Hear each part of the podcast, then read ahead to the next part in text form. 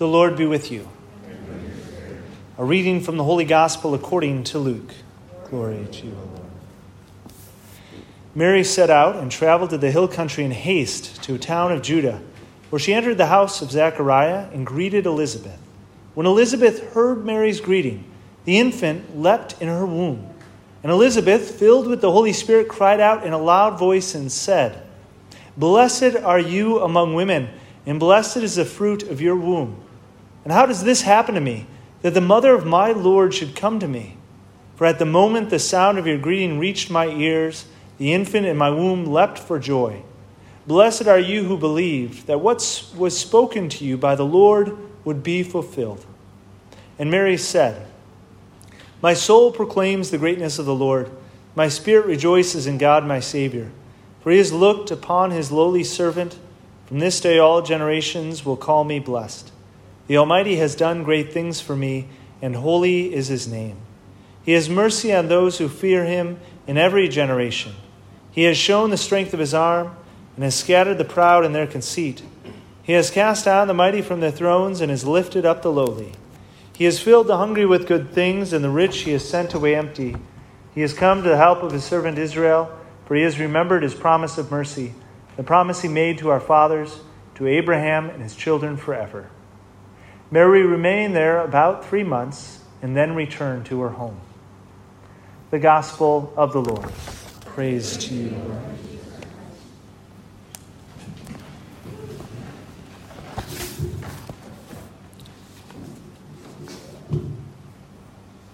Well, today is the Feast of the Assumption, and so we're actually taking a break from the Gospel of John. Um, so, if you know, we've been walking through uh, the Gospel of John, the feeding of the 5,000, and we're kind of doing a, a series on that. And I think we can actually continue it today, but I'd like to do one aside first before we kind of dive in a little bit more of the connection uh, between today and uh, the bread of life. Is uh, this reading today, I think, is, is one of the best examples of what we have as an argument for pro life. Uh, the gospel, the scripture does not say exactly when life begins. Um, there's uh, no exact, you know, uh, scientific explanation within Scripture of when life begins. However, here we have a pretty good story of when Jesus' life began. Is that Mary, as soon as she got the announcement from the angel Gabriel and conceived with Jesus, she went in haste to the hill country to Elizabeth. And when she greeted Elizabeth, which would have been about an eight days journey, what happens? Already at that moment, Jesus was clearly present within Mary's womb, fully Jesus. And that Elizabeth's uh, child, who was about six months in womb, leapt with joy, right? And we see these personhoods being present within the womb even before birth that their life did not begin once they entered into the world uh, being born, but as instead became uh, started at the very moment of conception, that they were their own being within the womb, right? And so I think this is a beautiful example for us to continue to be reminded of just that personhood within the womb and how important that life is within every womb.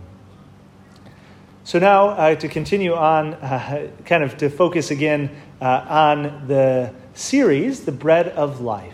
Okay, so we've talked a little bit, uh, the few different, um, we've talked about how the bread of life has come to give us rest, about how we need to cooperate with the bread of life, right? We need to seek the bread of life, and that the bread of life is also our sustenance, right? That it gives us uh, that uh, strength to continue on this world.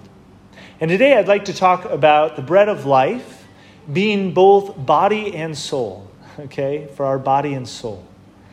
Um, the feast of the Assumption and the Ascension. So, right, those are two different ones. The Ascension, Jesus ascends because he goes up underneath his own power, so he ascends into heaven, body and soul. But we hear today, we celebrate the feast day of the Assumption of Mary. Mary does not go underneath her own power. She is not saved by herself. She is not God, but she is taken up into heaven, body and soul. Now, we don't have a scripture specifically saying that, and so that's why we didn't hear that specific scriptural verse, because there is no scriptural verse that says that Mary was assumed into heaven body, and soul. There's no explicit scriptural verse. However, there are certain points to it within Revelation, within how Mary has interacted within the gospel, and with other points. Um, but I think one of the greatest arguments that I have for the Assumption of Mary is the fact that uh, throughout the early church tradition, it was very important, important people, their bones were taken care of. That we see that where people were buried, where people were kept, there was a veneration of where they were. And we have pretty good evidence that St. Peter's bones, we have the bones of St. Peter still in Rome that they were actually uh, put into a box, wrapped up, and that it actually became a pilgrimage site that was actually put within a concrete wall, and that St. Peter's Basilica was actually built over top of it.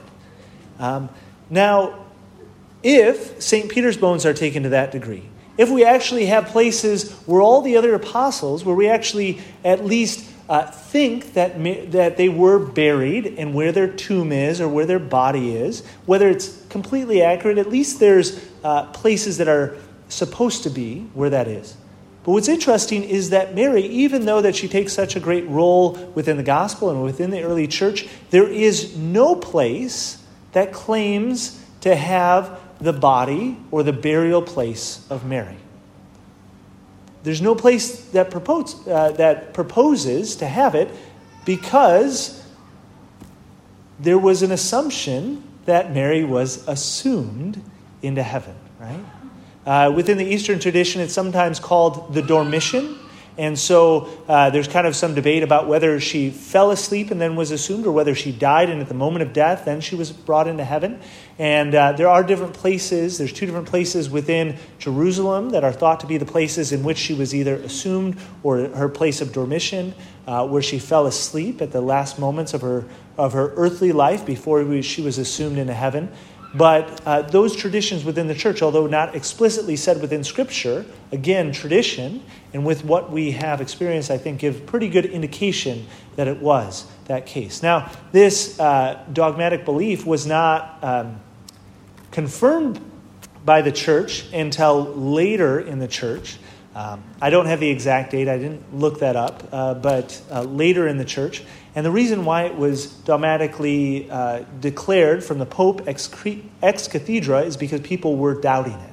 Before, it didn't need to be proclaimed by the Pope because everyone assumed that it was true. But when it starts to get doubted, and often what happens within theological understanding is that when things are debated, that's when we come to an understanding that we didn't necessarily have before that we talk about the Assumption of Mary within the early church, uh, but it's never really declared by the church because it wasn't necessary to do.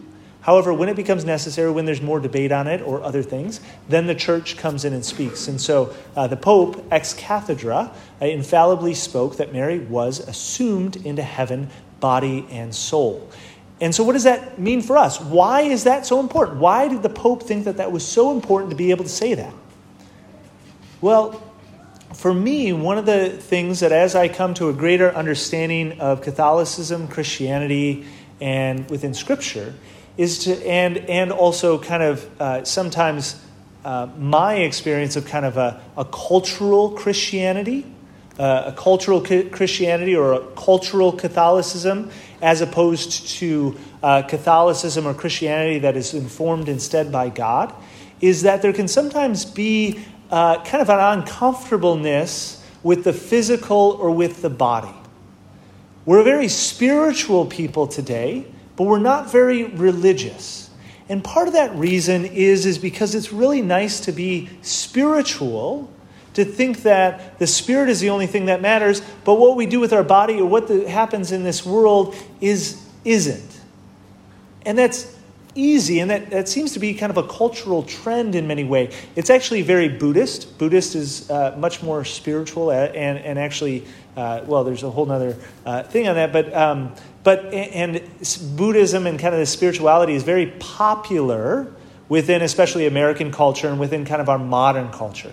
I'm spiritual but not religious. Well, it, it's silly because uh, no person in Jesus' time within the Roman or the Jewish would ever have that type of an understanding. Because there was a clear understanding that religion was spiritual, that there was a necessity of the two. That yes, what we did with our body mattered, and that that affects our spirit, and that our spirit affects our body. And within this feast of the Assumption, I think it links in even closer of the fact that Mary, it wasn't that her body didn't matter. In fact, her body mattered so much that her body was actually brought to heaven. And why does that matter for us? Well, it matters for us because that's also true for us. When we pray the creed in the Mass, I don't know whether you notice that, but we actually say at the end that we believe in the resurrection of the body. It's not just that we believe that and hope in the mercy of God that one day we might be with God in heaven in spirit alone, but we actually believe in the resurrection of the body. That we will we are not fully human without body and soul together. That when we're just our soul, we're not fully ourselves. So actually, there's a time when we die. Death is a painful experience, partly because there's a separation of the body and soul. And we hope that our soul is uh, preserved until the resurrection of the body at the end of time. That we believe in this, uh, we don't know exactly how it'll be, but we do believe in the glorified body and the resurrection, the unification of the whole person within that. Um, and we believe that, and we say that within the Creed. And Mary is the first one to experience that. Now, when we hear that Jesus was assumed into heaven, body and soul, we can sometimes assume and just say, well, of course Jesus was, because he was the Son of God, right? He's the second person of the Trinity, so okay, he got to do it. But we're never going to get to do that, right? We aren't special enough. Well, Mary, who was also a human person, right? She was not God. She was particularly blessed, yes, but she is the first fruits and shows and points in what we hope one day to experience. That also are, we will be in heaven, not just soul, not just spiritual, but body and soul. And what does that mean for us today? It means that what we do with our body matters. Okay? It means that we can not just worship God in spirit alone, but body and soul. That it matters what we do physically. And that God not only wants to maintain our body in the resurrection of the dead, but also that He interacts with our body here today for the good of our soul. That we don't just interact with God in a spiritual way, but with our whole person, which is body and soul. And for us today, when we think about the Eucharist, we can often be tempted to just think of the Eucharist, the bread of life, as just being a spiritual reality, as just something that affects us spiritually, or as something that's kind of distant, that we can't really interact, that it doesn't really matter what we do with physically. But the assumption reminds us of how important the body and soul is. And with the Eucharist, that it's not just a spiritual reality, but it is also a physical reality that truly interacts with us in our full personhood as a body and soul. That again, God made us as body and soul. He assumes Mary, body and soul, and He gives us the sacraments in physical ways because our body and soul is important. And so let us continue to come to the bread of life, uh, asking Mary's intercession, right, especially on this day of this great feast day of the glorification of Mary and her rightful place at the right hand of God, uh, at the right hand of her Son. Jesus Christ, body and soul in heaven, and that we ourselves might also participate in that in a, in a veiled way, in a way that we're not able to fully communicate, but yet is still a foretaste, is still a, a, a small participation of that heavenly reality, which isn't just our soul, isn't just spiritual, but is body and soul, is physical and spiritual. Um, and so let us come to our uh, Christian reality, our Catholic reality, and, and, be formed by that uh, in our full personhood.